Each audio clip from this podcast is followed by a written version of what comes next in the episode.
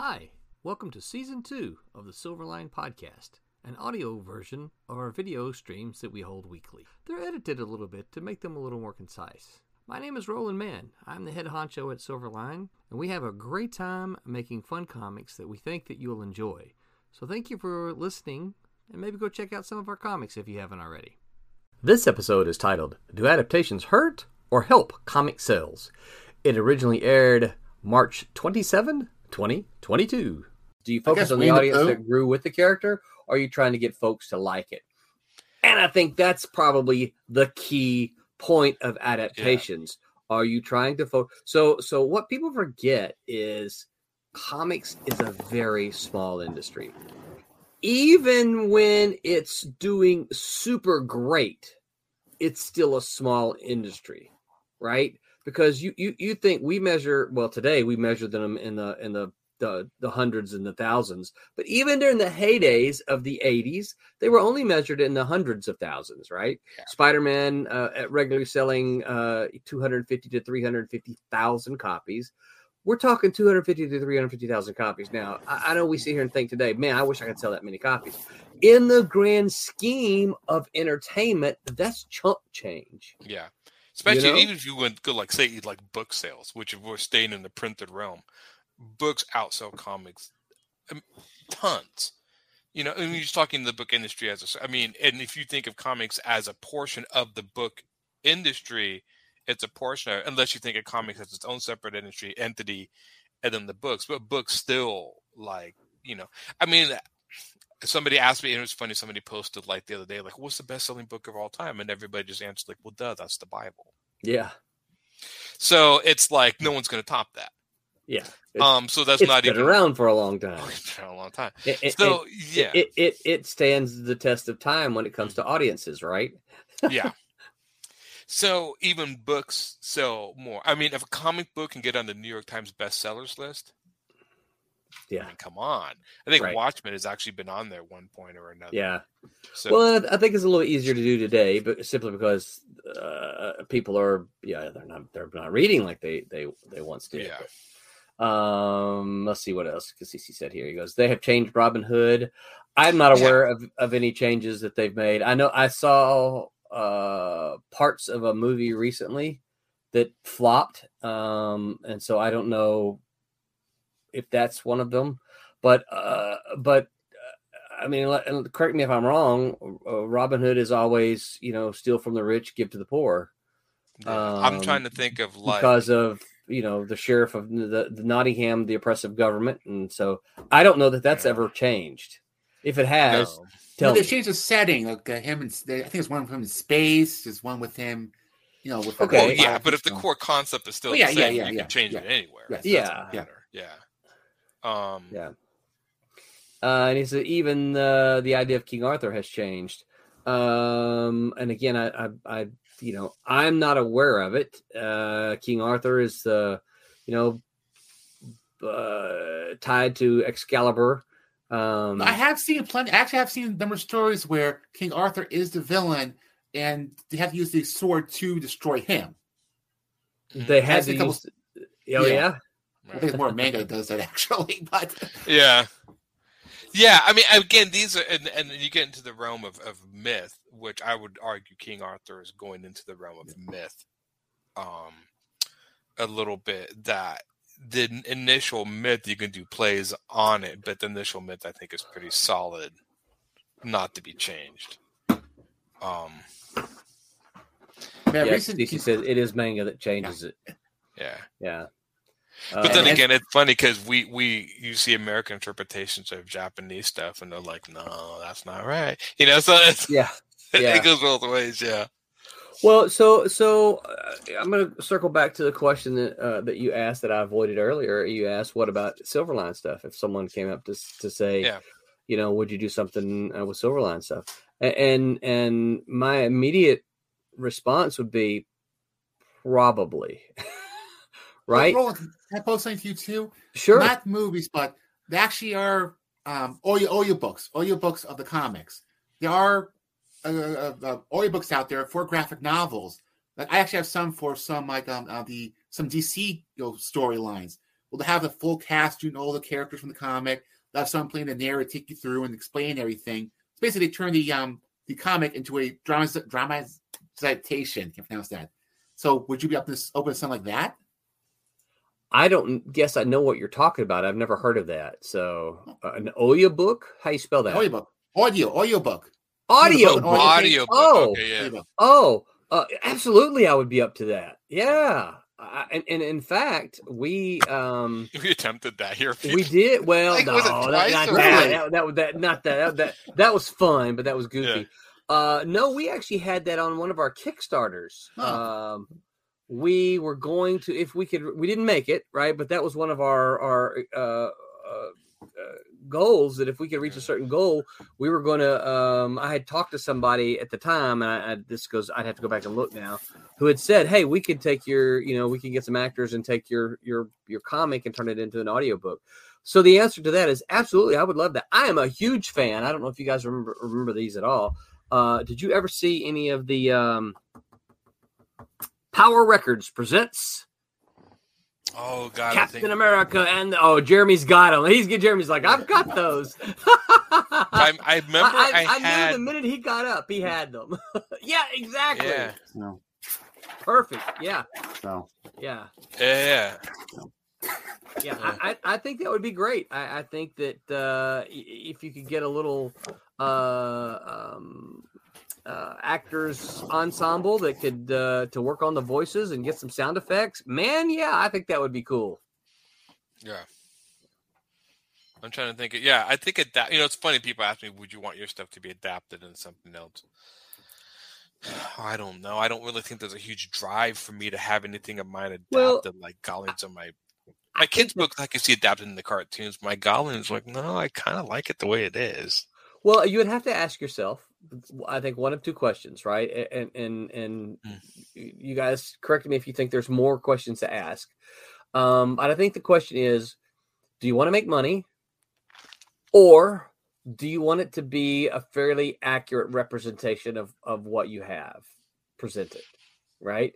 Because for my Godlings you... book, it would be a pretty fairly accurate representation because the story is so integral. Oh, now, my kids' books, no, they could change. They could do all sorts of things because it's just a core concept idea, and they're pretty open-ended.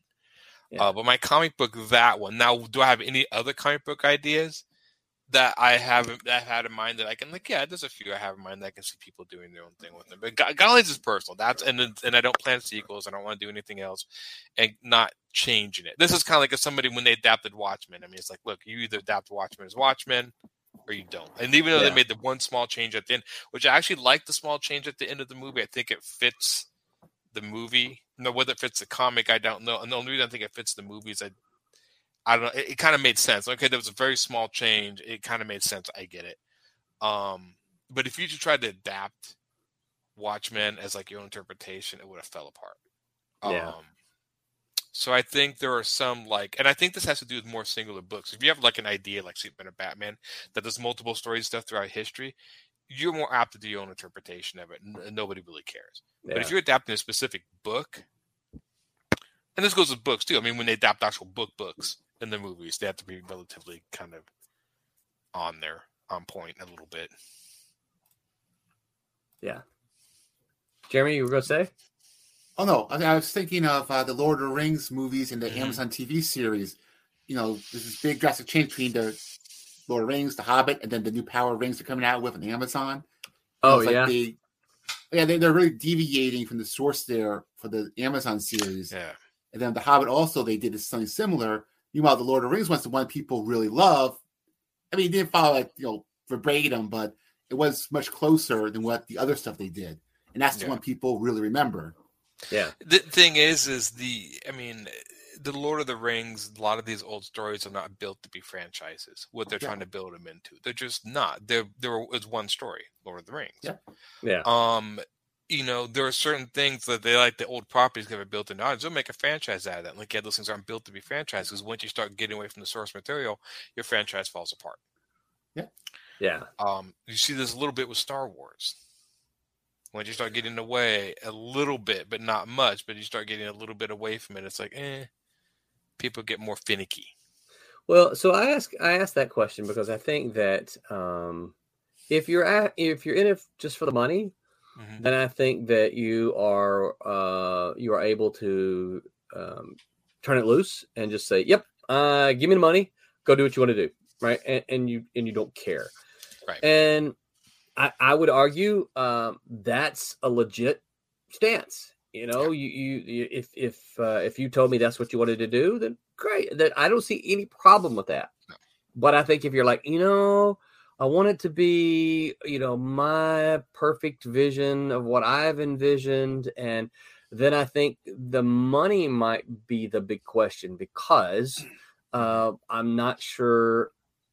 I, I'm not sure, unless of course you're you're a big name like Stephen King or something like that, right? But I, I'm not sure that someone would be willing to pay you money, because of all the things we talked about earlier. They want to make changes, they want to put their name on it, uh, and I'm not sure they would be willing to to pay you the money, this the equal money, and still be perfectly true to your vision, yeah. if that makes sense. And I think every writer, you included, has certain stories probably that you've written that you're like, no, this is adapted, it's verbatim. And you have other ones like, no, do whatever you want, go for it. Even I have those. I have stories that, you know, if somebody wanted to make changes to, I'm like, yeah, sure, whatever. I'm not too married to it. It was just an idea. But there's certain stories, like an emotional investment or something I'm trying to say, where I'm like, no, this really kind of has to fall in place for the message to be seen. If you change the story, you change the message, you kind of change it. I think every writer has those stories. Ones that they hold close to their heart and ones that are like, no, man, I, yeah. I'll toss it out there for a chunk of change. That falls in, this bugs without a lot of the movie adaptations. They'll change it so much, then at that point you're questioning, well, why didn't you make, you know, your own movie of your own characters then? And then you fall into some cap. Um, I mean, I think um one of the good examples for a reason why they don't, or the thinking, is um the Asimov adaptation of I Robot. Mm-hmm. They the movie they had, the storyline they had, they didn't have enough confidence in. But hey, we got the rights to Asimov's book. He has a built-in audience with name recognition. Let's throw that name on here. Has nothing to do with the movie, but the name will draw them in. Strange well, enough, they did that with the Joker movie. And, and, yeah. and that's true. It, it it drew me in.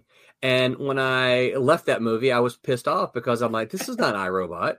Because I, I so so I, Robot, the Robot novels are some of my favorite novels. I absolutely love Asimov's Robot novels. Okay, um, and and now don't don't take this as me hating Will Smith or anything like that. I like Will Smith. In fact, we uh uh we watched uh the wife and I watched King Richard today. Good movie. Um, oh yeah, yeah, yeah. Uh, so so so don't misinterpret what I'm saying. It's just. It's same same would be for um, Starship Troopers, right? Mm-hmm. I like Starship Troopers a lot, but I went to see that movie, and when I left that movie, I went, that was the biggest piece of crap I've ever seen. The because movie was- it wasn't Starship Troopers. Yeah. You I know? saw the movie first and read the book later, and even after reading the book, I liked the book, but I can't even see how you'd interpret that as a movie. It would be a boring movie. I mean, it's well, a it's, good book, but man, I'm not sure. That's one there's so well, it's much. Like Foundation, political. The Foundation series doing the same thing. The I haven't seen that. Let's just say it's completely. Uh, the Foundation series is uh, it's a good series, but it could be a little drawn out, boring, yeah. insane. So, but, so, so have you read Foundation? Was, I read some of the short stories leading into it. My father was the one who really read the series, so I'm getting all the information from him. Okay, and he's not happy so far. Yeah. Okay. Well, that was kind of, uh, and see, I, I've not anybody, I've not talked to anybody who's seen it, who's read the book. So that That's was kind of uh, a T V series. Yeah. See, look at Kasisi says it too. Starship Troopers was an amazing book. Um, I can see it making. I don't know. Maybe it make a great I, movie. I, I mean, agree with him. I think it would have made a great movie, but but it's not the movie we got. Now, I will say this. Okay. After a few years, I went back and watched that movie again, not one hundred percent by choice, but I went back and watched the movie again. But I went into it knowing this is not my Starship Troopers. No, it's and not. It wasn't a bad sci-fi movie. It wasn't Starship not. Troopers, it's, but it wasn't a bad one. You know, it, it's got that same sort of. It had almost kind of the same attitude where it kind of questioned, is this the future you want? Yeah. Heinlein was more like, no, this is the future. This this type of future would work. That movie's going like, this is kind of future you want. That's why I say, do you want to know more? I'm like, do you really want to know more about this authoritarian future? So it did kind of put that in, but it was much more of a straight up war movie. I mean, yeah. Yeah. Yeah. Kasisi said the problem with Starship Troopers movie is that it was a different movie that they adapted to fit Starship Troopers. Yeah, yeah I, I would argue, almost argue that that um, they wrote this science fiction movie, mm-hmm. and then they said nobody's going to come see our science fiction movie. What can we do? Oh, we can we can get the rights to Heinlein's Starship Troopers. Let's do that. It's close yeah. enough. We're fighting big bugs. And... Well, I know the director read the book and and just said, "No, I don't want to do that. I want to do you know and."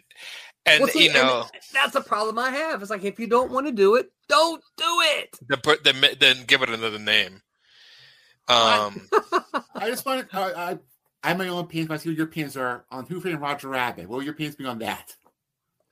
So, have you read the book? Yeah. Uh, have you read the book? I have not read the book. No. Okay, never mind. it, it, trust me, it's very different. There would be no way to really film that and make it entertaining. It's funny because I just read, uh, reread The Crow again, the original comic, which I read oh, years good. ago, and, and I bought it and reread it. The movie, they added some Hollywood stuff. I mean, obviously, oh, yeah. the movie, you know, the yeah. end where they fight the big drug lord, and that was never in it. I'd say the book is much more powerful than the movie. Yeah. But if they did a verbatim of the book, would it work as a movie? It'd be a cool well, classic. Um, I don't know. Yeah, I, I think, you know, and, and that's that's one of these things. I got to put the Hyper Potatoes message yeah. up here. He goes, I'm stressing watching it count down. Glad I took my blood pressure meds. Yeah. we've been we've been holding right there at twenty-seven fifty. Okay, so uh, never been changing last... at the five minute mark. Remember to just switch back and forth for rolling there. yeah. Uh, oh, please don't do that. um, but and I think that's part of what. What we always have to take into consideration is that, that there are things that the format can do yeah. better than one of the others. Like I'm I, any, anybody who's talked to me knows that I'm a huge believer in the comic book format. I believe that we can do things that, that the other formats can't do, but I'm also a realist that, that knows, okay, there are some things a movie adaptation has to do or take into consideration for a comic book. Yeah. Be- again, because part, you know, the comic books do things that mo- that movies can't do. So when you do that in a comic and you end up having an adaptation, well, how do they do that? Well, they have to do the best they possibly can. And that's not always going to work. Yeah. There's a lot, especially the one thing that comics have that kind of goes a little bit with books is, like, especially when I read The Crow. I mean, I forgot that a lot of The Crow was separated in individual sort of like short comics, like five yeah. or six page comics, or short comics that he collected together. And a lot of times you go back and tell the back history, and then he would intersperse poems, poetry into it and mm-hmm. stuff. I mean, no one's going to like stop a movie halfway through and like, let's read a poem. I mean, right. so, you know, I mean, this is what they had problems with Watchmen, you know, because yeah. he would interpret, you know, like uh, so, news articles and stuff, and they're yeah. talking about stuff.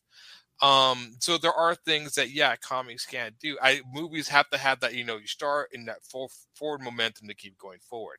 So a lot of movies that have, you know, they go through and they have like, you know, I mean, if they took a twenty minute scene out of the, you know, The Crow to do his entire backstory of what happened about to the hour mark, people would be like, what, what up? I mean, even they do flashbacks in movies are very short, but I mean, that whole scene in the book is pretty long, lengthy, yeah, and it's well, very I, intense. So, I can give an example as well. Going back to the Who Framed Roger Rabbit one, or Who Censored Roger Rabbit, the original book, Censored Roger Rabbit, is based around comic strips. The whole thing basically yeah. is um, so you can't, that's a different medium. So, we go to you know, movies, you do need something that can move, which in turn is animation. Mm-hmm. Now, with this, it's a little more. Interesting is Disney had that uh, Saturday morning cartoon Bonkers, which oh, yeah, Disney yeah.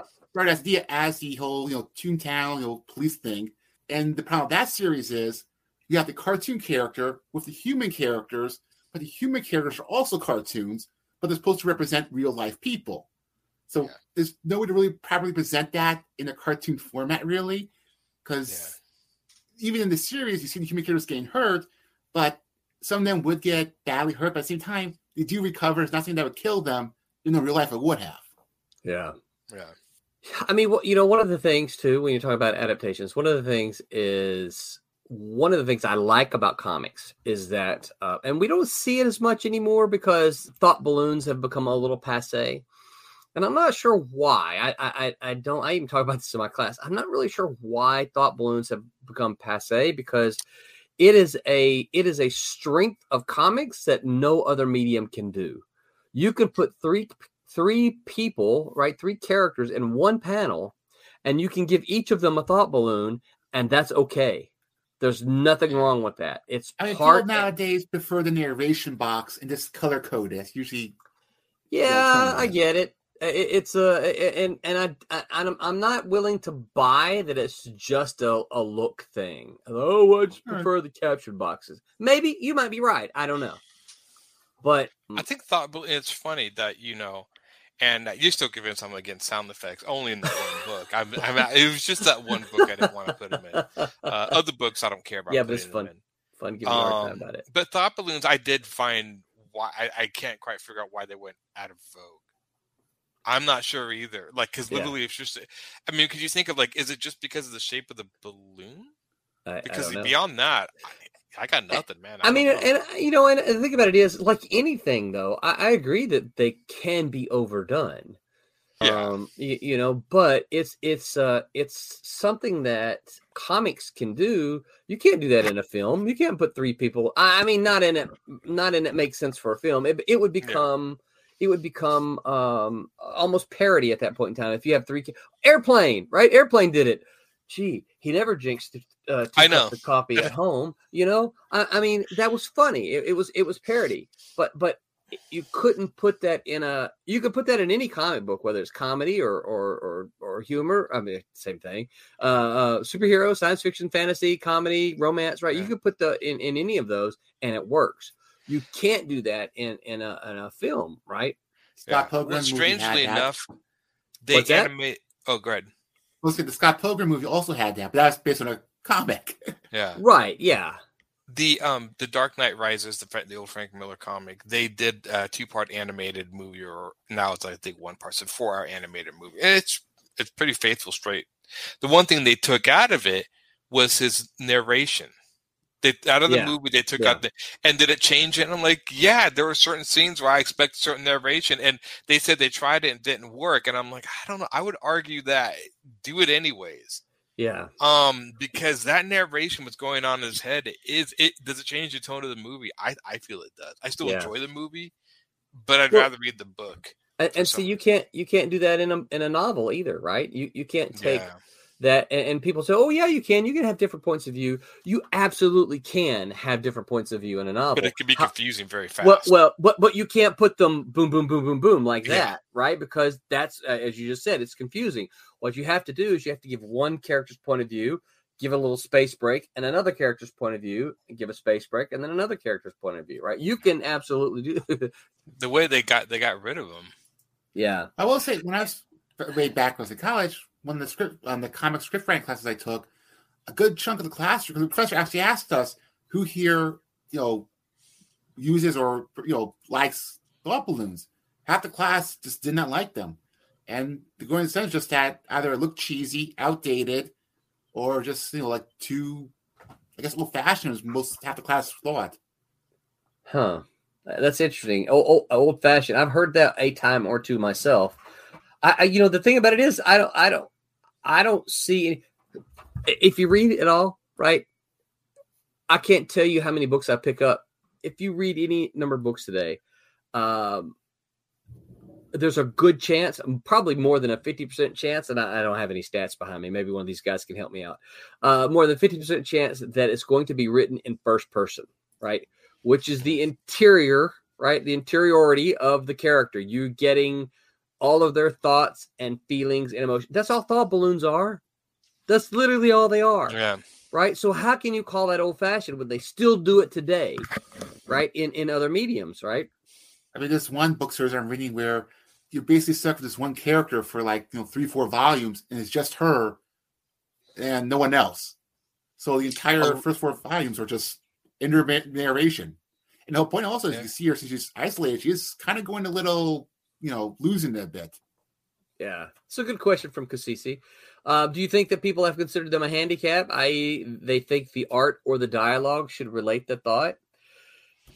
You know, I, I think there's some. What do you guys think? I'll let you guys answer this one first. I think, strangely enough, why, and I could be wrong on this, a little bit of why people don't like thought balloons, or I can argue, see people arguing against them, is show versus tell, which is dumb as enough. In other words, if you like, if you're telling somebody stops, or if they're talking about, well, I think this, this, and this, that, that, that, does it go more into the telling the reader instead of mm-hmm. showing the reader? And so by getting mm-hmm. rid of thought balloons, you're showing the reader more. That's the only argument I can feel against them. But still, and, and I would say poorly written thought balloons do have that problem. Do have yes. that problem, but yeah. I do think good written. I mean, like, you know, like if Batman's hiding behind some corner and he's, you know, thinking to himself different ways he could take this assailant out, or which he did in The Dark Knight. I mean, I'm like, that's cool. And that works because mm-hmm. you're seeing his train of thought going into the action. I think, I don't think they should be taken out. I think they should be, you know, used wisely. Ah, I mean, could yeah. there be a crux? I mean, Claremont, I mean, I love Claremont, but he was a classic at like, and I don't know if he stopped with it. I just think he would have Storm talking about how she's going to isolate the atoms to freeze them in a certain way or whatever. And I'm just like, you know, which explains it. But again, that wasn't so much telling. That's him just giving an idea what she's doing. Well, I, how would you show that? Go ahead. Would okay. you show that in a comic? I mean, you'd have to. I mean, I like, so. for the word balloons, my preferred way of seeing them is when they give you an alternate viewpoint from the character they normally would not be able to, you know, see or know about. Yeah. You know, because yeah. they'll say, you know, like they'll say one thing, then they'll think of the other thing. And then that sort of, you know, raises a yeah. flag that they have to pay attention to this. Yeah. Uh, and, and, and, you know, um, one of the things, a, a perfect example of this, Spider-Man versus Superman, right? The the great big, the great big Treasury edition. Yeah. Spider-Man and Superman have this great big fight. And, and uh, oddly enough, Spider-Man is blasted with a kryptonite ray, right? and, and and so that's how he's able to fight Superman for a while. But that wears off. And then they shake hands, right? And literally they say, I think Superman says uh, shake and Spider-Man says let's. And then the next panel has him hand, holding his hand behind his back. And it's, you know, it's got the motion lines coming off like it really hurt him. And then his thought balloon, he says, and let's not until I get a, uh, and let's not do that again until I get a steel titanium hand. Yeah. Which is right? funny. And that makes sense. But it if you funny. said that, it wouldn't have, you couldn't say that. No, you can't uh, yeah. say that aloud, right? I mean, yeah. it, well, it, it, I guess you could. Here we go. Uh, Hyper Potato says, I love thought balloons. I love text on covers. Heroes fighting. Text telling me that if I if I buy only one comic this month, this is it. So Hyper Potato, you're gonna you're gonna like this. Uh, I have been talking with uh, one of the artists, and um, we've been swapping emails. And I think that I don't hardly ever see text on covers anymore, and I like them too.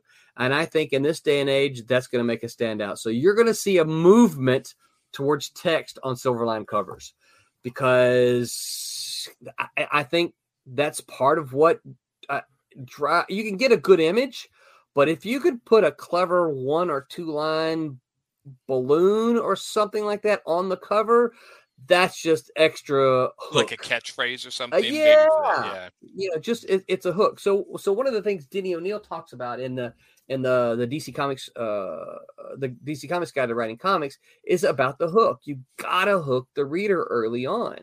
Yeah. And I think that, that, you know, we, we, we've seen so many splash page covers, pinup covers that they don't really, I mean, do they really do it for anybody anymore? Not really. No. And I, I, I, I mean, my biggest problem with comic but... covers is how little they have to do with what's happening in the story. That which drives me nuts. I prefer that because you'll sometimes get the inside splash cover, but then spoils halfway through the story. And yeah. rather, so between the two, I'd rather say it's irrelevant. Yeah, I, yeah. I like this. Jeff Potts says, text is good for reading and spelling. It is. Listen, I I learned, you know, uh, you've all heard the story before, but, you know, I, I learned to read reading comics, and there's all kind of words I learned from comic books. Uh, yeah. You know, I would learn something, and, and I would go ask my mom, you know, hey, Mom, what does this word mean? And she would say, there's a dictionary. Okay, so next comic on the cover, just print the page of the dictionary and make it like an ongoing, you know, Each each issue going yeah. forward, have their page. Yeah, we'd have to get Webster's permission to do that, right? Hyper Potato says, I think text on covers not only makes a book stand out now, but it's instant nostalgia for buyers who grew up on newsstand books. yeah, I think I think there's a lot to that. I think they would, yeah. and and I think they absolutely would stand out now because, yeah. I mean, I don't I don't see anybody doing it really. I'm not saying no, that no I'm one does. I'm just saying I, I don't really I do see, see it. Kids graphic novels.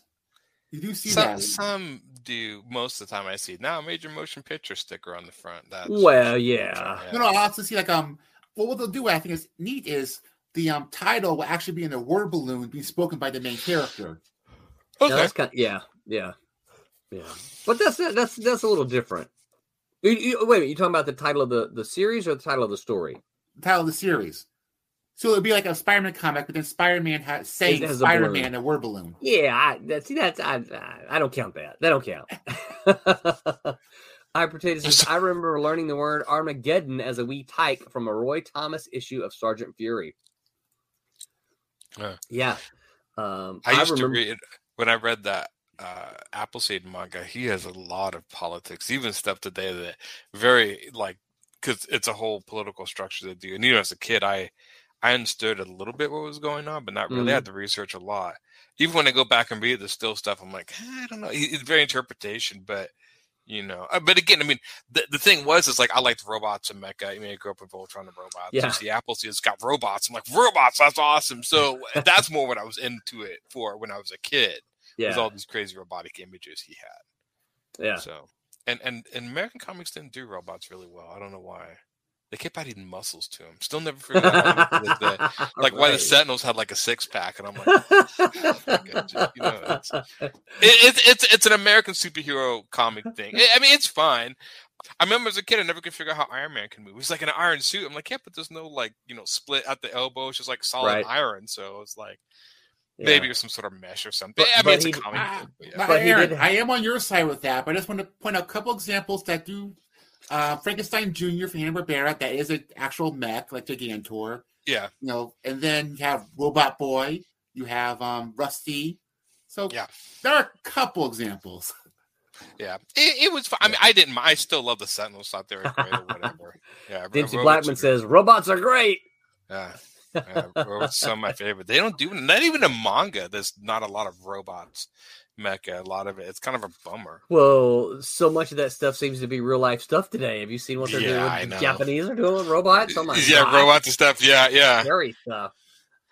But yeah, I don't, I don't know. I mean, I, when I was a kid, I mean, I was into Saturday morning cartoons, or so any comic that reflected certain visual things I was into, I would get into the comics.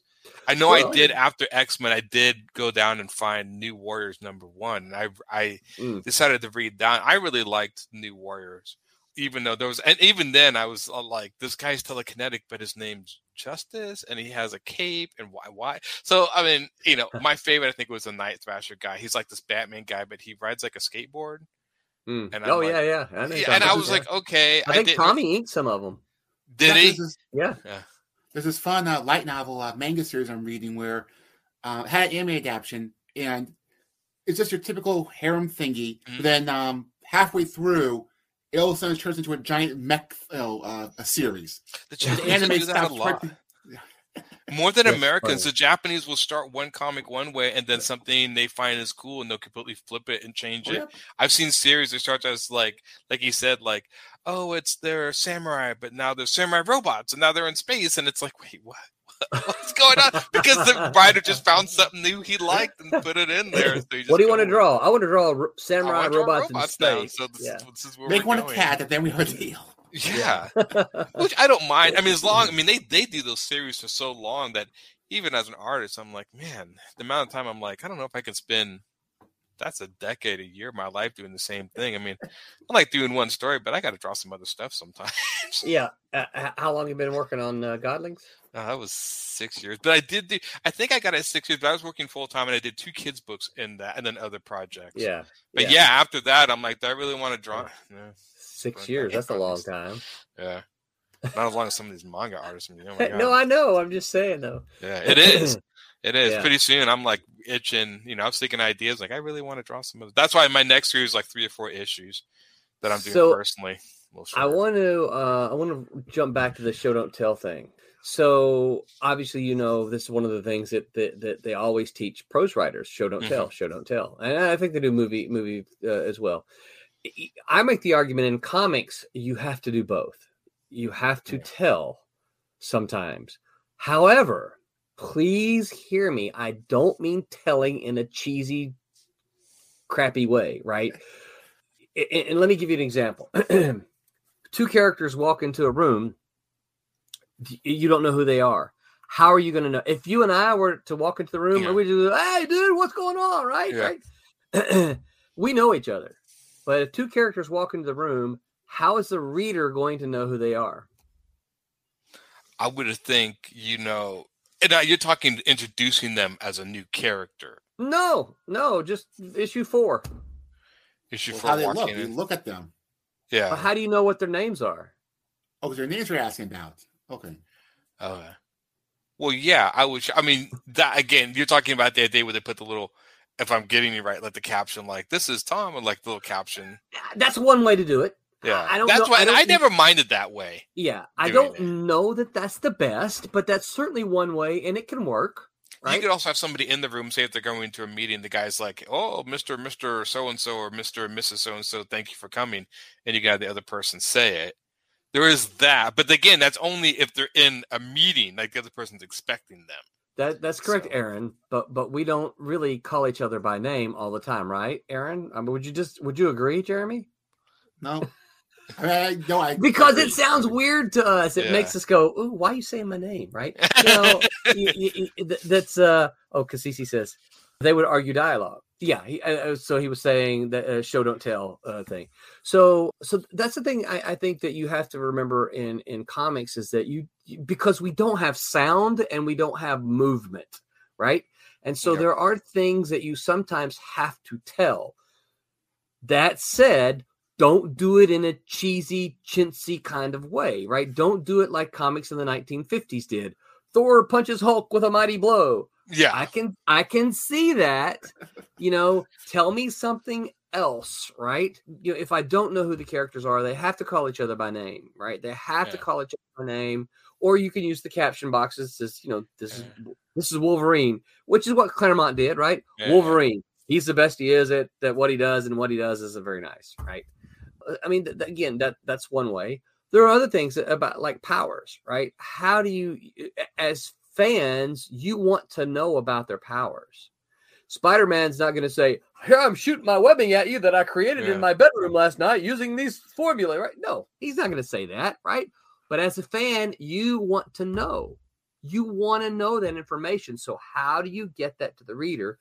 And that's the challenging part for a writer is that how do you deliver that without being cheesy, right? Without well, basically without... breaking the fourth wall in a little yeah. bit. So so I, I think there are times when, as a writer, you have to tell, right? But you have to be, but again, in saying that, you can't you can't do it in a cheesy way. You you and that's uh, not easy to do, right? No, I mean you could you could do I mean, yeah, if they walk into if you could do scenes. I mean, it depends on the scene if they walk in. I mean, I guess it could be like what happens next. I mean, walking into a room, you may not know who they are, but the concurring scene, the scene following it may explain who they are. Yeah. Um, for instance, My- I always use the introduction to the original movie Blade. The movie's called Blade. But the introduction to that entire movie just summed up that character. I mean, that one beginning scene was like, that's all you just need to know about this guy. That's it. Yeah. You know, you have the whole club of the vampires all doing their thing. He walks in and just starts killing him. Like, okay, guy hunts vampires. That's it. Very quick. I mean, and you walk in, you don't know that character. I mean, you've seen the movie poster, you know who Blade is, technically, right? But you don't know who he is. He just walks in and starts kind of like grinning. You can see this guy's eager to kind of like take these, and all the vampires are fearful of him. They're backing up because they know who this guy is. And so, but that's, but him just walk in, you don't know. But the scene coming up will explain it, and it explains yeah. spades. It's such a good opening but, but scene. See, I mean, there's been many, the original Indiana Jones did that. Now, these are movie examples, right? Right. I mean, but but is, I would uh, even say that. Go, that uh, go ahead, Jeremy. Well, like that leads into the splash pages that comics used to have, where they show you the character in action, so you know what their powers are up front. You might have a crowd reacting to yeah. the character in the fight, so you get the name from that. So look, look up in the sky, it's a bird, it's a plane, yeah. and it's Superman. Pages. Yeah, right. Yeah, so you see Superman's name, they know he is. You see he's flying, so you know he can fly. Yeah. Yeah. And, and, and so that would, I guess, could technically be an example of telling, right? There's yeah. these people on the ground telling you, look, that's Superman, right? You, you see what I'm saying? So uh, I think sometimes in comics, you have to break that show don't tell, as long as you don't oh, do yeah, it in a, as long as you don't do yeah. it in a stupid way. Yeah, absolutely. I mean, I still remember there was a there was a Star Wars comic called The Dark Empire or something, and they made a sequel to it. Yeah, Dark Horse.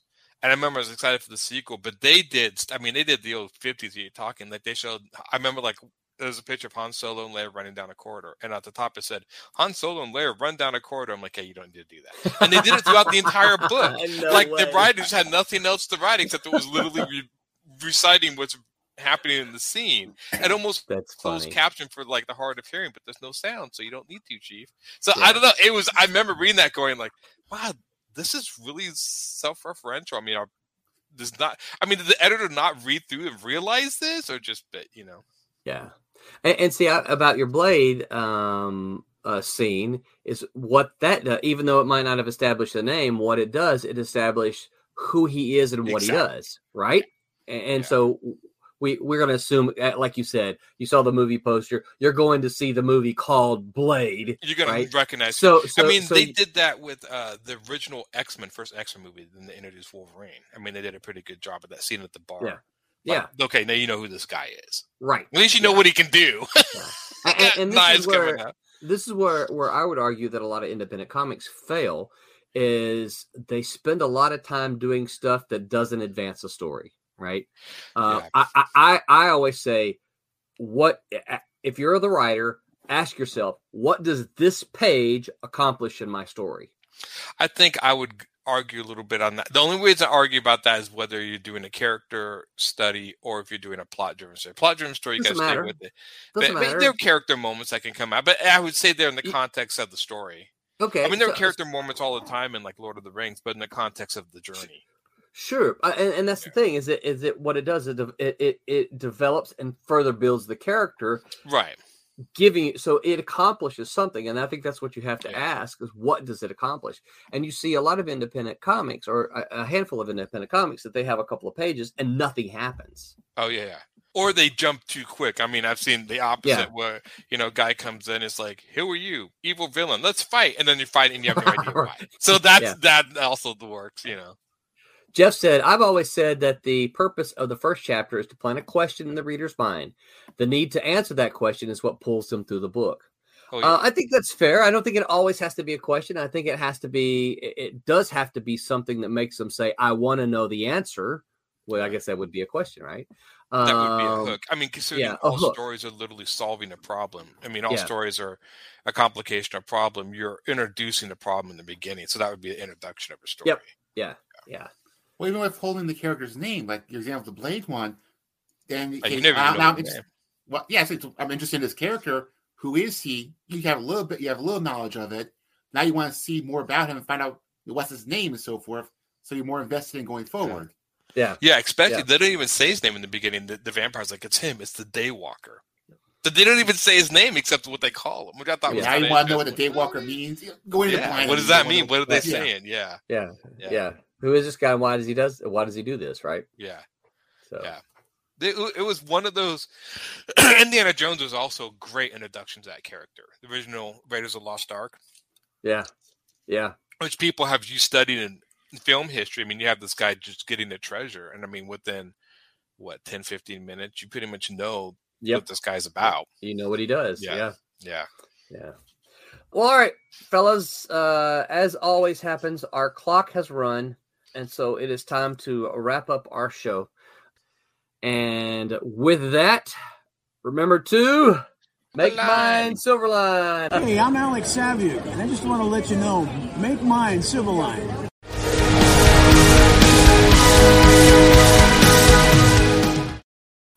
Hello, everyone, and welcome. welcome to Silver Sunday. We've got a uh, we've got a different crew with us tonight, so it's going to be fun. We're going to have a fun topic. First and foremost, thanks to Daytona Beach Comic Con for being a Silver Line sponsor. We love Daytona Beach Comic Con.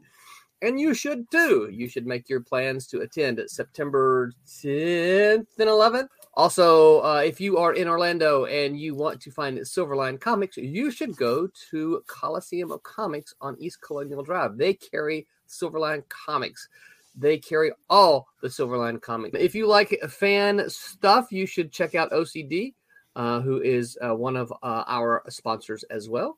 O C D, Orlando Collector Deviants. They stream every Thursday night, which we have told us, do not stream on Thursdays. You got to stream every night. Don't stream on Thursdays. I have told them we would not go up against their stream. And last but not least, a big shout out to Kablam Printing. If you are an independent creator and you need your comic book printed, go to Kablam. They, uh, they print all of our comic books. Aaron, tell people who you are. Uh, I'm the artist on Fire Rush Penciler. And I'm doing the obsolete. Okay. And joining us tonight, who is who? He is generally more a regular on, or kind of semi-regular on the Wednesday stream. Yeah. Jeremy Kahn. Jeremy, say hello. Tell people who you are. Well, I am Jeremy. I do a lot of the coloring work on a bunch of the titles. And I am Roland Mann. I am the chief cook and a bottle washer of the show. Jeremy's ready to jam. That's the yeah. I'm news. Like I'm sitting there going like I don't, I don't know. No, no, no. Yeah, I'm he, still excited uh, about my laptop. I'm sorry. Well, that's what I'm saying. You're ready to jam because you got your new laptop. So, yes. So tonight's topic is: do adaptations help or hurt comic sales? You're talking now, adaptations like movies or books. Yeah. Something that, okay. Right. Yeah. So, so we have comic books, and so th- this is this is the comic came first, right? Episode, right? So the comic comes yeah. first. And then it gets an adaptation, whether that be a movie, a game, a T V show, a book, uh, whatever. What are, you know, I, what are your I don't know. I mean, this? I uh, it's funny because I kept thinking the other way around. Movies and stuff being adapted in the comics, which that always bothered me sometimes because it, it kind of like they were using comics as a marketing gimmick instead of making it like if I used to see a lot of like, they don't do this that much anymore. Back in the nineties and eighties, they would make movies in the comics. Yeah. You know, but it felt more like a marketing gimmick than an actual. And they like, still do that they, though. They, they still do yeah. rarely, not, not as much, but, but they do. I mean, um, it just, just few, felt just like five years ago. I did a, I did, I wrote a movie adaptation. Oh, did you? I did. Or a yeah. Yeah, because uh, yeah, I, yeah, I don't know. Yeah. It the just movie feels came like first, and they asked me to do a, a graphic novel adaptation of it, so it was like one hundred thirty pages. Oh, good! Oh, wow! It was long. Okay. Yeah. Well, are we talking yeah, about like, a direct always... adaptation, like you know, like the Watchmen comics, the movie, or the Marvel stuff, which does change up the source, so it isn't technically a straight adaptation. I would say either one of those is fine. If, if it if the the movie or the book owes its life to a comic book. I keep thinking about the manga industry because that's specifically driven by the adaptations they make for the manga, and that helps in turn generate sales for the for the original manga book as well. But I mean, over well, here in the they West, make the manga, then they make the anime. Yeah, then the anime, so, then it's like the circle. But they, they're usually yes. pretty verbatim. Do do I mean the anime is exactly like the manga? I think we're American. So if I were to go, the, go ahead, Roland. If I were to go to buy Attack on Titan, it would be. Just like the, the T V show. Yes. Yeah. Okay. Yeah. That's what I was asking, where we're talking about, I was talking about something like, like Watchmen, which is pretty much a straight adaptation, which would be like the manga thing I'm talking about, or with the Marvel stuff in general, which does is just more loosely based on it. Yeah. Yeah, yeah I, I would say either of those is fair game because because both of those owe, owe their their film life to a comic book originally, right? Yeah. Yeah. yeah so so the comic the comic is the original source material. It's the original format. So I would say okay. in that yeah. case, I don't think there's any impact. Usually the market for movies is completely different than comics. Like people going to see the movies have, more often than not have no interest in the comics themselves. I've seen this at playing conventions where people cut, will say, um, you know, oh, I'm just a fan of the movies. I'm not into comics. Yeah. Like, I, I, was, I was selling a convention once and there's a whole like, family going around just as the Avengers. You know, so I'm selling. I figured, okay, I'll call them, taught them. And as soon as I call to them, you know, they come over as I'm talking to them. Oh, wait, I'm actually, you know, they said I um, don't actually like the comic books. I don't read them. And everyone in the family didn't read them. However, they're all dressed as the Avengers because of the movies. Right. And that's what they're a fan of. Yeah. I see this constantly where people are more fans of the movies and have know nothing about the comics they came from. Right. Yeah. yeah. This is why when, you know, if they do adaptions of comics, a comic fans get irritated. I, I think especially with Marvel and some of these that are so big that they don't care about pleasing the comic fans anymore. Um, because well, they think, built they built a movie audience. Well, do you, do you think that was ever the case? I don't know. I mean, I think, you know, if you're going to adapt a property into a movie, you have a built-in audience. You think it would be wise to cater to that audience initially. Mm-hmm. To boost sales, but as the, it takes on a life of its own, I, I would assume you can just do kind of whatever you want. Yeah. Um, I think so they I, should try appeal. The best thing I think would do is appeal to the people going to the theater. You know, I know this would cost money for them, but have a comic book in the theater, even just a reprint of an old issue, to promote the comic series in addition to the movie. Like, go, you know, go for a ticket. You go, when you put the ticket to the person and he'll, who checks it, he'll give you a free comic book, and that'll at least get them hooked. Because normally, chances of them going to a comic book store after the movie is very slim. At least this yeah. gets them. That, you you would think, strangely enough, you would think that would work. And I've heard, I've heard actual stories of people doing that. A lot of times, what the movie theaters end up with is a bunch of comic books on the floor. Really? Yeah. Hmm. Okay. Take um, it back then. You would think, because again, yeah. you can give a comic book away for free, but trying to get them to read it—that's mm-hmm. a whole nother issue. Well, I would think they'd be excited to read it after seeing the movie. Hey, I want to see more of the story. Hey, I got something in my hand here. I, I wish it worked that way, but it just really doesn't. All right. Sometimes. Yeah. yeah. I take back my suggestion. so so the data that I'm operating on is, is uh, and I see a question there, Eric. I'll get to you in a second. The data that I'm operating on is uh, is old, right? But I remember back when, uh, and so, you know, there's been blockbuster movies since then, I guess is kind of the point. Um There, there were studies, you know, marketing uh, uh, research that basically said, "Hey, when when a comic book movie comes out, you know, like the the first Batman, mm. comic sales experience a, a, a tiny spike. Now, not a big spike, yeah. but a, just a, a, a, a blip. A blip is a better word, right? And and because what happens is it it, it uh, or, or or the the guess is what happens is that these old comic fans were like, "Man, I used to buy Batman. I, think I'm, I'm gonna go try out another Batman," and they go to the comic yeah. shop and uh, and then they, they look and they go, "Holy crap, this is not the Batman I remember," and and holy crap, comic books aren't fifty cents anymore, yeah. right? So they may or they'll, they'll probably buy something because they're in there, and you know the the, the the the the nostalgia and the sentiment about their childhood causes them to buy something, but they don't return. So uh, so market re- research indicates that that it's not the case. It's it's not that it that that movies don't really help comics. No, they don't. It, and you you wish it would. Strangely enough, the other thing too is, and this is kind of a, I think, how modern technology has advanced. Watching movies and even playing video games to a degree, but watching movies and T V are very uh, non. commitment sort of issue. In other words, if you read a comic, you have to sit down and read it. For a T V, you just stare at it. And, and I know yeah. that sounds weird to people, but in order to read something, to sit down, you have to engage with it. And and a lot of people, the less engagement, the less work they have to do on their end to enjoy your product, the more apt they're apt to do it.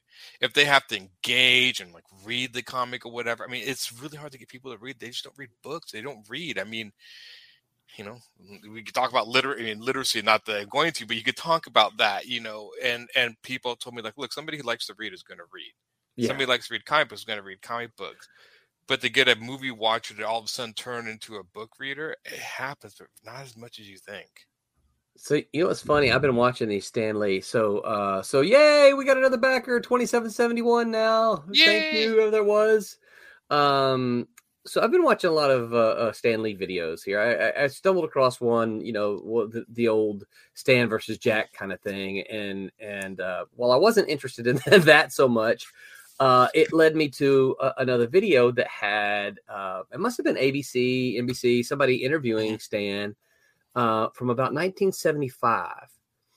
Okay. And yeah, so you know, Stan still didn't have. Oh, what? He's readjusting it.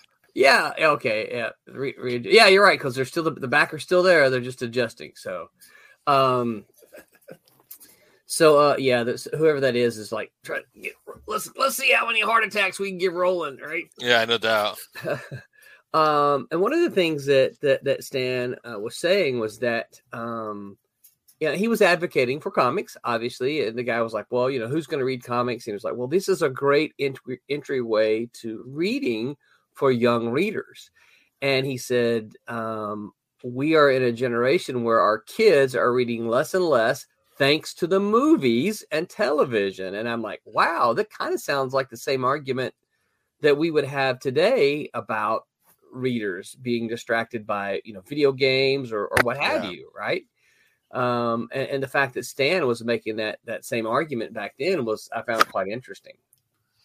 It's, it, it is. And I mean, it, the thing is, is I, I remember working with somebody who was helping him make a comic. And I said, at the time, the Clone Wars, Star Wars cartoon was on Cartoon Network, and he wanted to make a cartoon. I was hoping to make a, a comic, then a cartoon and all this stuff. And I said, well, you, you know, you'd be competing against Star Wars. And he's like, no, I'm not. And I'm like, yeah, you are. And he's like, yeah. no. And it there's this weird train of thought where, like, you feel like these bigger properties are so big that they're they're not your direct competitors. But a lot of people who get in the comics don't realize is everyone is your competitor, especially right. video games and movies, because, you know, people only have so much money to spend on stuff. Yep. You want to try to get them not spend money on the stuff they want, but stuff on your stuff. And that's incredibly hard to do. So, you know, what's more bang for your buck sort of thing. But it's weird how some I've had people who go like, well, I'm, we're not competing against the big ones like Harry Potter. I'm like, yes, you are. Yeah. You you are. I mean, it seems weird to think that, but is Silverline competing against those people? Yeah. Yeah. Yeah. We are. Yeah.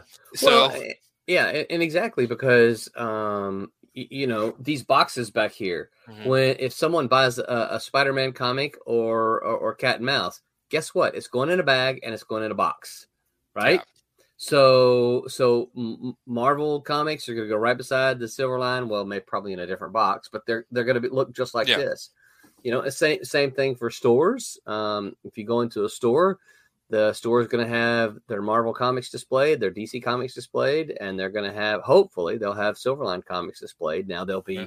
Marvel and D C and the Silverline, right? But yeah. the, you're you're fighting for that shelf space mm-hmm. because you got to remember at the bottom line, it's all still uh, a business. Eric says, "Evening, gents. Excited to get these new Kickstarter books. Question though, Eric, we know that you're going to like them. Uh, we are super confident in that. And as you can see, we have fifty-eight minutes to go. So, um, you know, I would say in in." It, it, answering Eric's question. Well, let's ask weird... the question. Has there ever been a, and this is just for the audio later, yeah. right? Has there ever been a comic adaptation of a movie that was originally a comic? Well, I think a good example would be the um, Bat, the, Bur- the Burton Batman movie. Yeah. Because the Batman movie is obviously based on the Batman comic. Then the comic adaptation of that movie is actually different than the movie because it's based on the earlier draft of the movie. So you actually, right. have, like, you actually have two different versions of the Batman movie then as a result. Which actually is pretty regular with uh, movie adaptions, because you're basically you get the thing out on time to meet the movie deadline. You have working on an earlier draft. Like if you ever check out uh, some of the early uh, Star Wars novelizations, they really are really different than the final movies that came out. And huh. you have a, yeah, a lot movie. Of times because they're right. Same thing with book novelizations yeah. of movies; they could be kind of different, add scenes yeah. and whatever. And a lot of times because they're writing them while the movie's being made, uh, so there's certain things they'll put in. Um, Aliens did that with their novelization, but we I was talking about Batman. I was thinking of Tim Burton's Batman because you had Tim Burton's Batman yeah. based off Batman comics, and they made an actual Tim Burton Batman comic book based on the movie that had a, yeah, yeah, with the suit from the movie and the car and everything. Yeah, so it does happen. Uh, yeah, does it help? That, oh, I yeah. don't know. Um, I, I would imagine, and I, and I don't know this for sure, but I would imagine uh, some other properties like maybe Men in Black. Um, yeah. Did Men in Black have a movie adaptation? Yeah, Men in Black had a movie. They also had a cartoon series. Yeah. Then they had a comic based on the cartoon series as well. Well, Men in Black started out as a comic book. Was it? Yeah, yeah, yeah, I, yeah, I know. I know. Yeah. I'm saying the yeah. comic from the cartoon was based on the cartoon version of the movie, which was based on the comic book. Yeah, so I think you're saying you're right, because it would be yeah, comic, yeah. movie, cartoon, and then comic book. So it would kind of like this full circle. Yeah, exactly. Yeah, yeah. Full circle there. Yeah, it, it happens. Is yeah. there any benefit to it? Oh, I don't. I don't know. Yeah. I, I mean, I think one of the big, and I've heard this many times, is one of the reasons, like, why don't the Marvel movies translate in the comics? Because the comics are doing their own thing and the movies are doing their own thing. So a I lot think... of people go see the Avengers and like, I want to go, I want the comic book with the basic Avengers like the one I see in the movies, and it's like an all different team. So it yeah. doesn't always That's translate. That's like the problem, because a lot of times when movies come out, you have these ongoing storylines which is hard for new people to get into. So even if they mm. are interested after the movie, they get turned off immediately as soon as they see that. Like, yeah, yeah, yeah it's like this is not what I want. Yeah. Right. So, well, and, and and I think I would I would argue that the other thing is that um, you know, for I don't know the last uh, twenty years or so, someone someone who buys Marvel and the D C Comics today would have to to uh, m- maybe more address this. But I know they were doing it back in the nineties. It's all these doggone events, right? You can't imagine if you went to a movie and like, hey, I'm really interested in that. I'm going to go to see what this, and then you go and then like, oh yeah, this is, you know, this is part seven of a twenty part story. And I'm like, well, I'm not buying that. I just wanted to buy the Avengers, you know? Uh, yeah. I think there is. And I, I've heard of, there was a, a few years ago that I think Marvel did it. Well, they tried to do an Avengers series separate from the whole kind of Marvel universe that was its own ongoing series with the original team. Kind of almost, it was based off a comic. In other words, trying to get like people who are in the comics, like give them a series they you know that is an insular series and not connected to the Marvel universe per mm. se. And I don't think it lasted very long, but they were trying to that way. You know, people can like, oh, I read this like this thing. It was called like Earth's Mightiest Adventures. Maybe it's based off the cartoon or something. And then if they oh, like yeah. that. Then you know, then they can go into the actual proper Marvel Universe adventures. Proper does that, does that kind of make sense? Yeah, it was like a yeah, series yeah, that was yeah. insular from the rest of the Marvel Universe, but still starred the Avengers.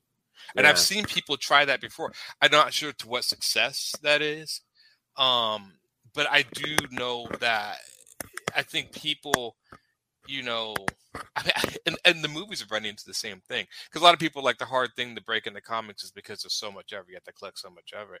But I've right. heard people like say like, "Oh, you got to watch the Marvel movies." Like, how many movies? twenty. And like, forget that. So the well, movies are running T V. Into the same concept in a way too. Yeah. With the like, I don't T V series that. On top of that, which even complicates yeah. it further. Right. Yeah. yeah. Stuff. Stuff like Hawkeye and WandaVision and and it just. Uh, I mean, it Falcon, just. Yeah. Winter it's Falcon, just the Winter more Soldier. You grow this. Um, the more you I mean you have a backlog, the more backlog you make, the less people. Again, it, it's time. Well, so here's here's here's what I think. Right um, now, anybody who's talked to me knows that uh, that I'm a, a shooter fan, and for those, if you're out there and you're a shooter hater, please don't uh, hate me when I say I'm a shooter fan. I look at I look at the comics that came out under shooters' purview in the nineteen eighties. And, you know, I don't know whether he was a, a, a tyrant that, you you know, you read that he was a tyrant in the offices and that kind of thing. I don't know. I wasn't there. The only thing I'm looking at are the comics. Mm-hmm. And the comics that came out, they came out on time. They were good. Um, you know, they, they were exciting. They got me interested in, in, in all kinds of new comics, at, at, you know, during yeah. then. I was just reading, you know, one or two others. But, man, there was a time when I was buying probably most of the Marvel line. And that would have been in the eighties, you know? Yeah, well, shooter. Um, that was his, his uh, prime days, his big days of the yep, eighties. Yep, and, and, and now, and part of that was, you, you know, now, and this is not just a shooter thing. This was kind of a, a Marvel thing, but I know shooter was very, very big on it. It's like, you know, for the writers, you've got to write every comic as if it is somebody's first issue. So right. if you pick up Avengers, I, I, I know for me, I, I pick up Avengers number one hundred forty, I don't know any of those characters. I might know Captain America, right? But I didn't know who yeah. any of those other characters were. So you got to introduce, if you're the writer, you got to introduce me to those characters. Tell me a little something about them. You know, you don't have to, you don't have to go into to everything. But if you just think about like yeah. Wolverine, what, what, you know, if you read Claremont's Wolverine, what do you know about Wolverine? Well, he's the best he is at what he does. I mean, he does the same thing. And what Wolverine. He does is very nice, yeah. right? I mean, yeah, yeah, so that that that was hammered, and that was just that was interesting enough that you knew there was something about Wolverine, right? So you knew that. Um, do you think the reason maybe they don't do that today is so many series are four issues long? In other words, it's not a huge investment to go back and get the rest of the series if it's four issues. So here's... I don't know. Here, I'm, I'm just guessing. I mean, so as to whether Marvel and D C do that today or not, I don't know, because I don't read yeah. Marvel and D C today. So yeah. I, I can't I can't address whether they still um, whether they still do that or whether they don't do that. I, I don't know. Uh, maybe if somebody's listening can chime in and say they still do that or not. Um, I know independent comics are horrible about it. They're horrible, horrible, horrible. You you you can pick up, you know, uh, you you find yourself at a show. I know I I people have heard me before. I buy a lot of uh, I do I support Kickstarters, and I buy a lot of stuff at at uh, conventions. Right now, I buy a lot I buy a lot of stuff out of the cheap box. Um, uh, you know, almost all of it independent comics. That's not to say I'd never buy any Marvel or D C out of the the the, the cheap box. I do some, um, but you know, if there's an independent creator there, I'll I'll you know I'll try out their book um, a lot of times, and they're often you you you if you get like a two or a three, you're like you literally are coming in the middle of the story, and you're like, I have no idea who these characters are. I have no idea what's going on. And you, you know, if you're a reader, are you going back for that? I mean, that's like a lot no. of people first came in want to create this big manifesto, which, you know, like, I'm going to make this big, you know, sprawling saga. Right, right, yeah. No. I mean, I personally, I actually found that myself. I was doing my first uh, self-published stuff. Then I got the second series I was doing. I was like, screw it. Each issue is going to be self-contained. Yeah. And then in addition okay. to that, I even wrote, I even consolidated the entire series summary into a one page, just mm-hmm. so I have a one page catch up in each issue. Yeah. Yeah. That's, yeah. that's great. I know, yeah. I know my, our, our, our, our good pal, Barry Gregory, who uh, runs Gallant Comics. Uh, if you run, if you read uh, John Amon, you know, John Amon was a six issue miniseries. You pick up, uh, you know, issue two, three, four, five, six. The very first page is a, is, it's like, um, Uh, what what happened before, and he just gives a, a, a and he, I I think I, I'd have to go back and look. I think he takes panels, he pulls panels from the issues, but he just gives a summary. But he has images like, hey, you know, in the in the in the last uh, when last we were here, John Amon did this, and then this happened, and this happened, and, and now you're all caught up, right? And then I mean, yeah. that was very. I remember reading a lot of comics like that in the nineties, and I always thought that was a good idea, you know, because no matter what issue you come into, you at least have something to get you caught up. It's like when watching right. T V, you have the previously on, you know, segment. Yeah, it's exactly like that. Yeah, yeah. And I think that's a great idea as well. Movie, um, but yeah, we've talked about. I mean, I, I know. I think I mentioned like you know, movies don't do that. But again, the movies are like if you watch Return of the Jedi and its first introduction to Star Wars, you don't know what's going on. Yeah. I do know there was one movie. But it's not a big entry big. to go back and watch the other two movies. Now, I would almost argue, in a way, do the Marvel movies do that? Or should they? I mean, if you if your first introduction to Marvel's like Endgame, good luck with that one. Um, I remember there was someone, I know, um, my brother had a friend who never read the Harry Potter series, never saw the movies, and his first introduction was the part two of Deathly Hallows movie. Oh, my gosh. That was his very first introduction to Harry Potter. Uh, yeah. I can't remember if it's part two or part one, but uh, my family gets mad at me because I, I call it Harry Potter's Amazing Camping Adventure. It is. Oh, my gosh. That's so bad. I, I'm not a Harry Potter fan, and that that episode in particular was the worst piece of junk. Like, yeah, Harry Potter's Amazing Camping Adventure. It was. They kind of took the whole school out of it. And I'm like, um, wasn't there like a wizarding school or something? It's a summer vacation, a summer camp edition. Right. Yeah. What happened to band camp, right? Well, let me ask you this. Do you would you would it be cool if any Silverline was adapted into movies or something else, or could you take or leave it? Could you be like, ah, oh, whatever? You know, um I, obviously my very first answer is like absolutely, because here's yeah. here's here's so I, I was gonna go here a while ago, but our, our conversation yeah. went went somewhere else. Um, you know, here's one of the thing. One of the reasons I, I think they, they make the movies. Okay, obviously the movie makers see money in it, right? They they're not going to make a movie. They're not going to say yes, we'll do a, a Fantastic Four movie unless they really think they can make movie, uh, make money, right? Yeah. They're not they're not going to do it with the intent to lose money. It's just not going to happen. That's not the way they run their businesses, right? Comic books are interested. Marvel's interested because it's like, hey, if they can make a good Fantastic Four movie, and and, and here's what's here's where I think the the the weirdness catch twenty-two, not a catch twenty-two. I don't know, uh, y'all help me with the term, but here's yeah. where, where it comes strange. It's like history and, and and data has proven that it doesn't help any. So why is the mentality from Marvel and D C? I know. Hey, if we can get them to make a really good Fantastic Four movie, it'll make more people come and buy the comic books. I still don't understand that either. I don't understand why that's still. Why there's even a push for adaptations when it's proven over like I, it's been decades now that yeah. it doesn't improve. And if it does improve, I mean, I would assume Disney probably sells more merchandise like action figures, T-shirts, and whatnot than comics. Well, I thought it was always out. that they make the movies because it's already an established I P. It's already a universe written and created, so there's less work for them to do on the creative side. Yeah. And so it's just a little easier shortcut for them to make the movies. And with an established think... I P, it's... Yeah, yes and no. I, I mean, I, I think you're right on that. Again, I, I and Roland has talked about this even with the cat and mouse. As always, you get those creators or directors that they want to change something because they get like ownership of it or something, yeah. um, which again completely betrays the fans. Like, I don't want to see that because that's stupid, and so the whole thing just and they keep doing right. this recycling. This is why, like, so why does anime and manga work? Because they're one-to-one creations every another. Literally, anime is the manga in motion. Well, I mean, I mean anime just, just acts so. as an advertisement for the manga. It is. It is. And if so they actually did their... the comics verbatim one for one, that might work. Not all the time, but it might. I hold on to this. Oh, I, whoops.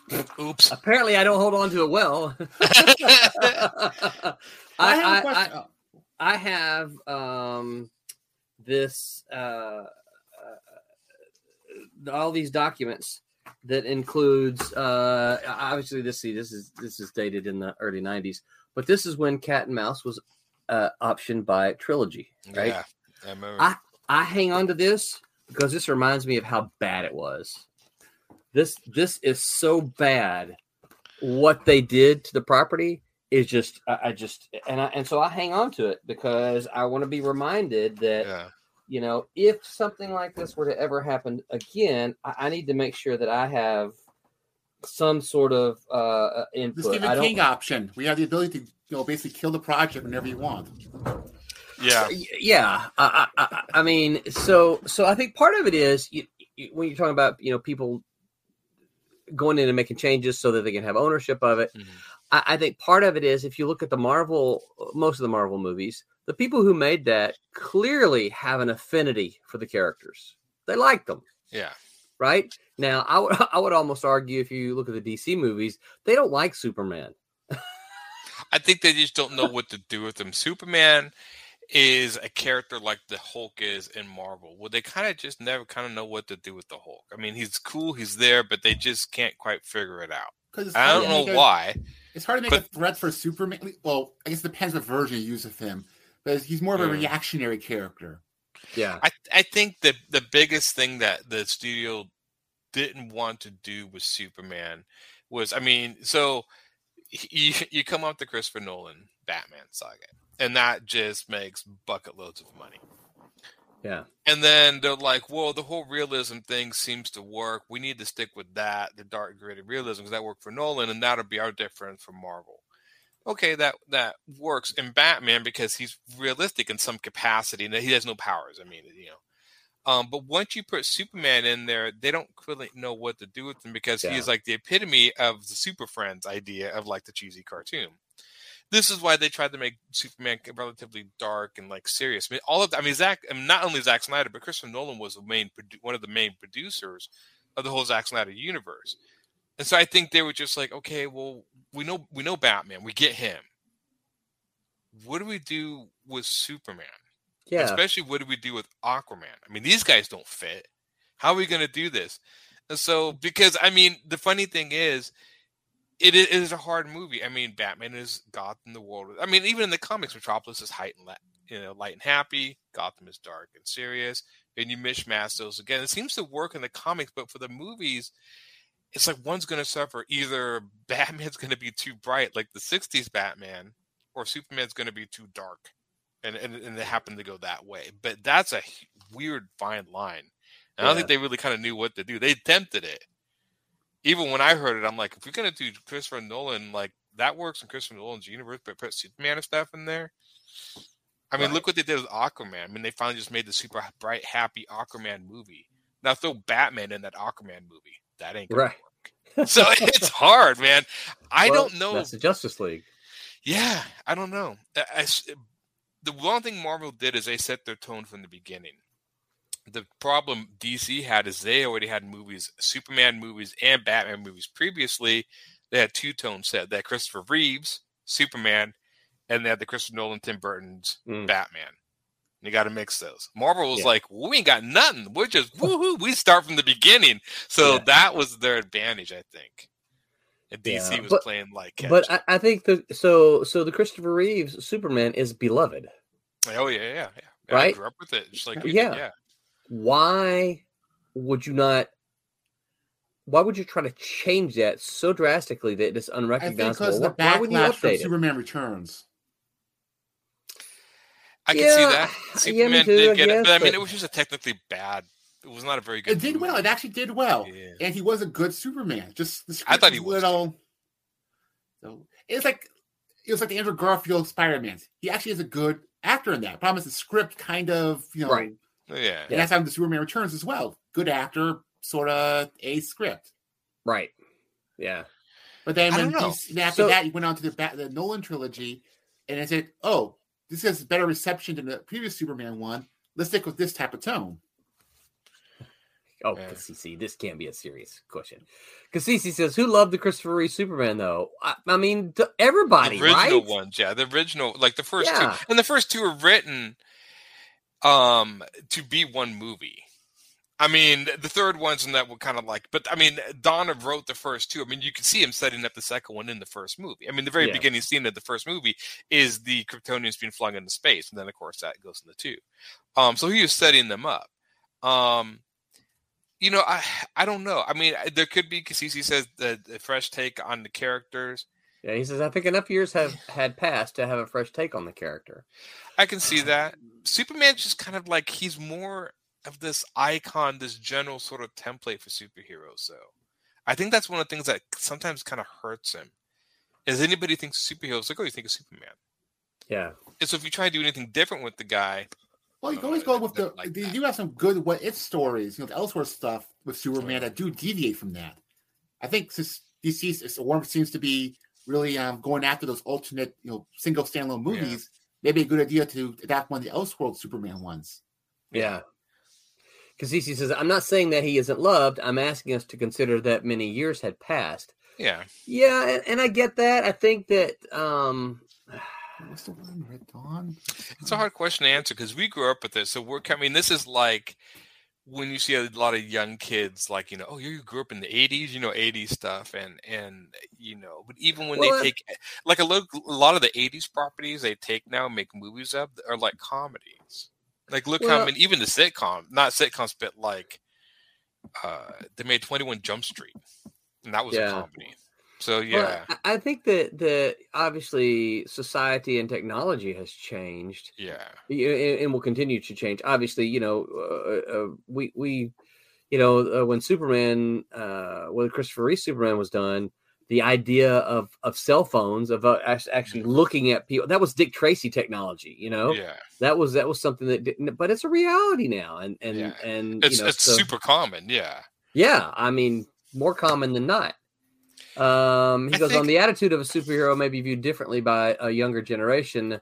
Yeah. Um, the anti-hero is seriously on the rise. I would, so I would say the anti-hero has been on the rise since the late nineteen eighties. So I don't, I don't think that's, I don't think that's fair to say it's on the rise now, because I think that if you look at what, I mean, the Punisher, Dark Knight Returns, Wolverine, uh, those all kind of gave birth to that.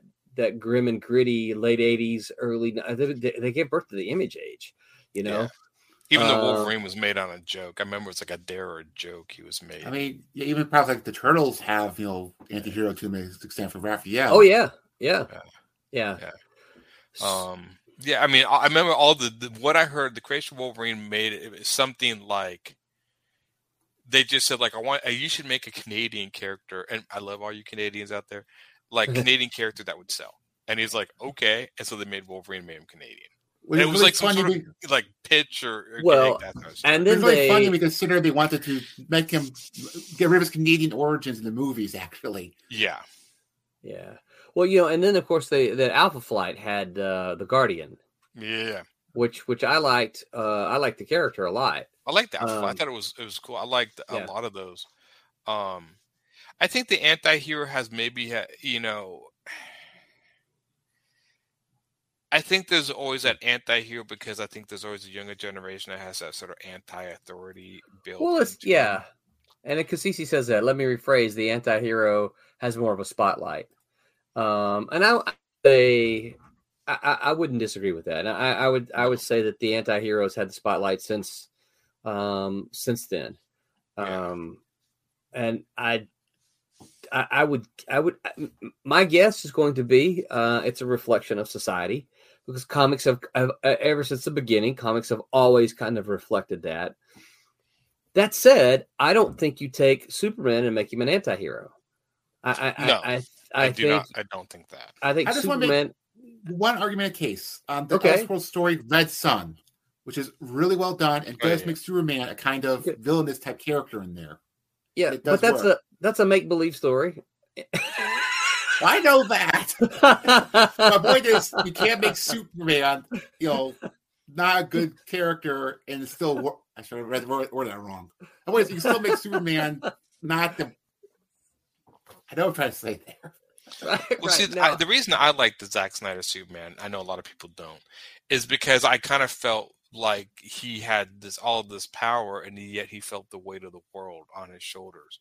And I thought that was an interesting take where he would try to do help, and then there were all these political matters, like certain nations, like your guy Superman can't come in and mess with our nation. This is, you know, diplomatic concerns. And I'm like, well, that's that's an interesting take because if a guy could do anything, say he did something in Russia, like, would America have a response to that since he's from America? I mean, so it's almost like this weird sort of like, and I think building this sort of real type world they were trying to do Zack Snyder a little bit, I think it was an interesting because how do you defeat a man who can't be defeated? Well, you make him a little unsure of himself as he's trying mm. to figure things out.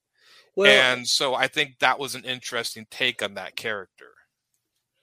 And of course, I think this is this goes back to kind of my uh, uh, uh, yeah. uh, my problem with Superman is that that he has become too powerful.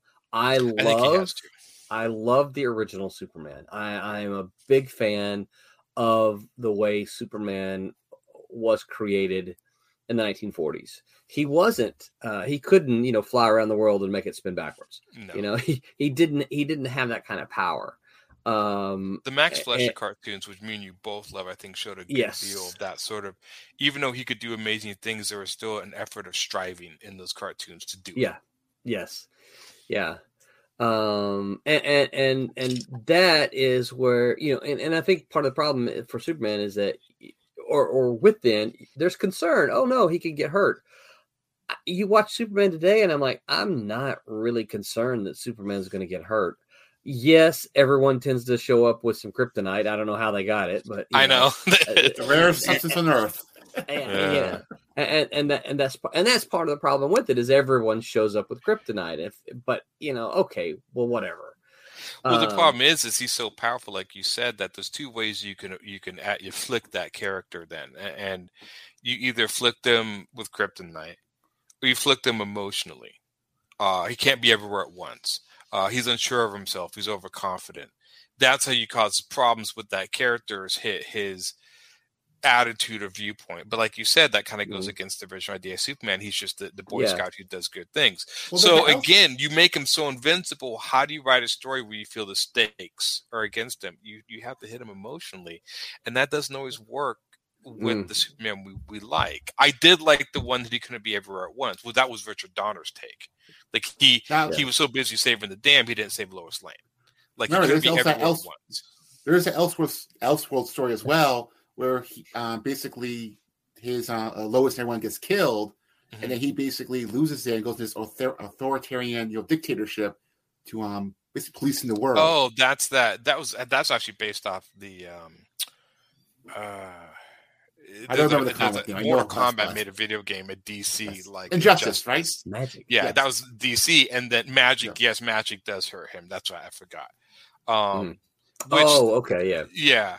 Um, and then Jesse does become authoritative. I, Superman, he's. I, I think to me, I would, I would be like, if people ask me like, what character you like to write, I think he would be an int- interesting character to tackle, because you really have to come at it from a pretty creative angle to get some unique ideas. I, I think there's stuff, still stuff there to mine with that character, but you really have to be creative about it. I think I like a so, challenge. Writing him would be a challenge.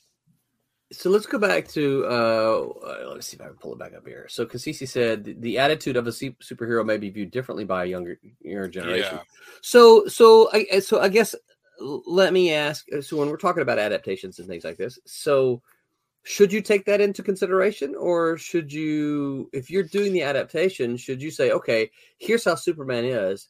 However, the younger generation has different attitudes than, uh, than generations when Superman yeah. was created, or even forty years after Superman was created.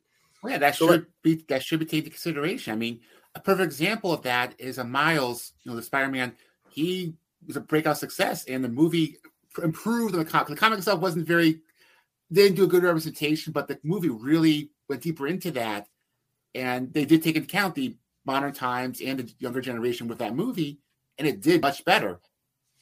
That's yeah, and I, but I see, I, I kind of yeah, I see what Roland's saying, because it's like you could, and I think these are more the money makers behind the movie, going like, mm. we got to do what's cool and we got to cater to it. But if you cater to an audience, do you destroy the character? I mean, I'm a big fan of Judge so- Dredd. If you made a Judge Dredd movie today, looking on the idea of the anti-hero, anti-hero meaning he's more fighting against the establishment, uh, like the government and the establishment, and fighting for the for the small guy, like Robin Hood sort of character. That would totally destroy to Judge Dredd's character. It would just totally destroy it. He's authoritarian. Um, Superman is for peace and justice and the, the you know the American way, which I think I've heard they've gotten rid of that. They got rid of that, yeah. Rid of that, and, and that says it right there. Superheroes today are fighting against the status quo or the government. When before, like us, it this the you know superheroes are part of like help defending like the nation state. Superman yeah. was there to kind of defend the nation state from criminals and do-gooders that would hurt the state. Now I think it's a different viewpoint, and I think that's what Kasisi's getting at. And it, there well, is something to that. I just well, want to make it clear, right. They did not get rid of his model. They just changed it slightly, and it, they basically just have him say now, truth, justice, and a better tomorrow. Yeah. Now, personally, I think I think it should say truth, justice, and for a better tomorrow. This make it a little better, but I don't. I think it's still the same type of feelings behind that message. He's still saying it's for peace and you know, unity across the world. Just before, it seemed more centered on America, which does seem a little self-centered, to be honest. So, to try to include everyone now, that does make it better, and I do think that is a good, you know. Well, yeah, I, I mean, true. I mean, I think even Roland would agree to this. Superman was made very much in a time of patriotism with the forties, yes. thirties. Oh yeah, talking yeah that's what I'm saying. That, that type Captain of situation, America. It's good to right. update it because well, you know, because so, update it. Keeping that in mind, I, I hear what you're saying, but let me let me play the devil's advocate here. Uh, and, and Aaron, you mentioned it, uh, Robin Hood. Why yeah. don't we just change Robin Hood? Because you know, uh, no, th- those times times have changed since Robin Hood was created. Right. You know, what about? Um... Well, Robin Hood makes sense because again, right now the whole idea is that the rich are getting more wealthy, but the poor isn't, and they're actually making money off the poor.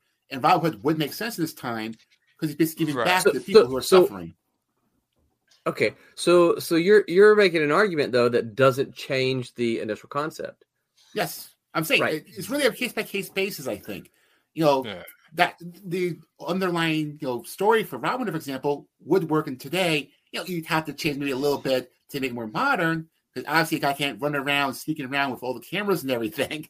But the whole no, idea. But I think it, it is a, a sort of you're writing characters based on certain sections of history of time. Mm. I mean, and I think these characters, the longer they exists do represent certain factions of time. I mean, you can okay. see why Captain America is made. You can see why Superman's made. uh, Robin Hood was made in a time where, you know, the rich are getting rich like today and the poor are getting poor. I mean, those are times of revolution, American Revolution, the French Revolution. Not saying Robin Hood was written during those times per se. I think he was written earlier. But the idea of, like, you know, the poor had no open mobility. The rich are getting rich, and those things fluctuate, and you have characters creating all the time. So you have, you have characters being created in certain parts of history where either, you know, you know, like even communists, you know, communism trying to put the power, you know, power into the people's hand, and then you have people in the government's hand, and these things keep flipping, and characters keep getting made. Like Roland said, should you update those characters to modern times, even though those characters are made to reflect the times they were made in? Well, I was gonna say, you have, you have a good. If you're, right, uh, if you're making a movie or series based on a specific time period, then I think to stay yeah. in that time period. But if you are writing to the, uh, to write a Robin Hood story based now, though, the wherever eighteen hundreds, whatever, then yes, keep it the same. But if you're doing it for today's modern, you know, world, like Big Robin Hood two thousand twenty, mm. then it should reflect that two thousand twenty world. That's what I'm saying. It should be really be a case by case basis based on the time period the movie or series is set in, yeah. and based around that. Yeah, and, and that's where I was actually going to go. Uh, does that uh, does that make any? Would that make any difference? Because Cece's running wild here with some uh, okay. comments. Uh, he says, "I think it depends on if you're trying to make a character who lasts through time or a character to make a profit, profit which only has relevance now." Yeah. Which, of course, you know, we might say, "Are you trying to write literature? Or are you trying to write entertainment?" Yeah. Right. Um, and for those of you who want to make the argument that Shakespeare was writing literature, no, he wasn't. He was writing entertainment. It just happens to be he was really, really good. He's writing. Um, he's writing stuff well, for an audience. For there's a play. Really no way to yeah. an audience. No one knows what the future is. So writing a character who will be, you know, uh, perfect throughout time going forward is really not feasible, because you might think, okay, this is a perfect character. It, you know, it's, it's a character that will last the test of time. Hundred years in the future, there might be some different thought process for people then yeah. who think, "Oh no, this character's outdated. He doesn't apply to us anymore." I would so, love for them that if they made a Superman movie, made uh, make a Superman movie in the forties or something like Time Flesher, like in the yeah. time period.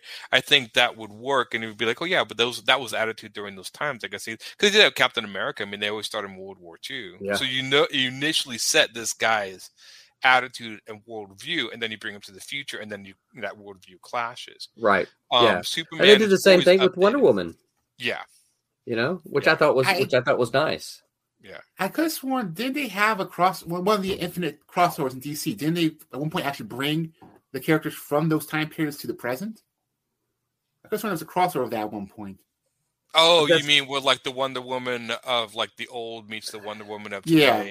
Yeah. Um, I know in the comics when I read Wonder Woman, there was there's been a, a few stories. I don't know if it's canon that her mom Hippolyta was Wonder Woman for a time during World War Two and One, and that the modern Wonder Woman, of course, is her daughter. So you have those two meet sometimes. There were times when her mother came in and, and, and donned the mantle Wonder Woman and fought, and then she eventually retreated to Paradise Island, and her daughter took over, which I thought was kind of an interesting take. So. Kasisi then answers his own question here. He says, both are valid yeah. goals, but they change the approach of how you present a character. Yeah. Um, I do kind I of... think I think Roland is right. I think they do write characters for profit, and I think I'm not... Oh, yeah. I'm not so much of a fan of updating certain characters. Um, I think that sometimes... Well, I mean, Marvel did this with the Ultimate line. The whole well, was updated. I would say you, you tell, tell me what character you think was written to last through time and not for profit. And I would tell you, and I would probably tell you, you're wrong. Yeah, because I don't, I don't, you know, I don't know that to be a case. Thank you for listening to the Silverline Podcast. I hope you enjoyed the episode. We know we ramble sometimes, but we have fun. And after all, isn't that what comics are all about? We hope you'll follow us on all our social media. You can find us on Facebook, Instagram, Twitter, YouTube, Twitch, LinkedIn, Reddit, MeWe, Gab, and whatever new thing pops up between now and the time you listen to us. Please like, follow, share, and remember, make mine Silverline.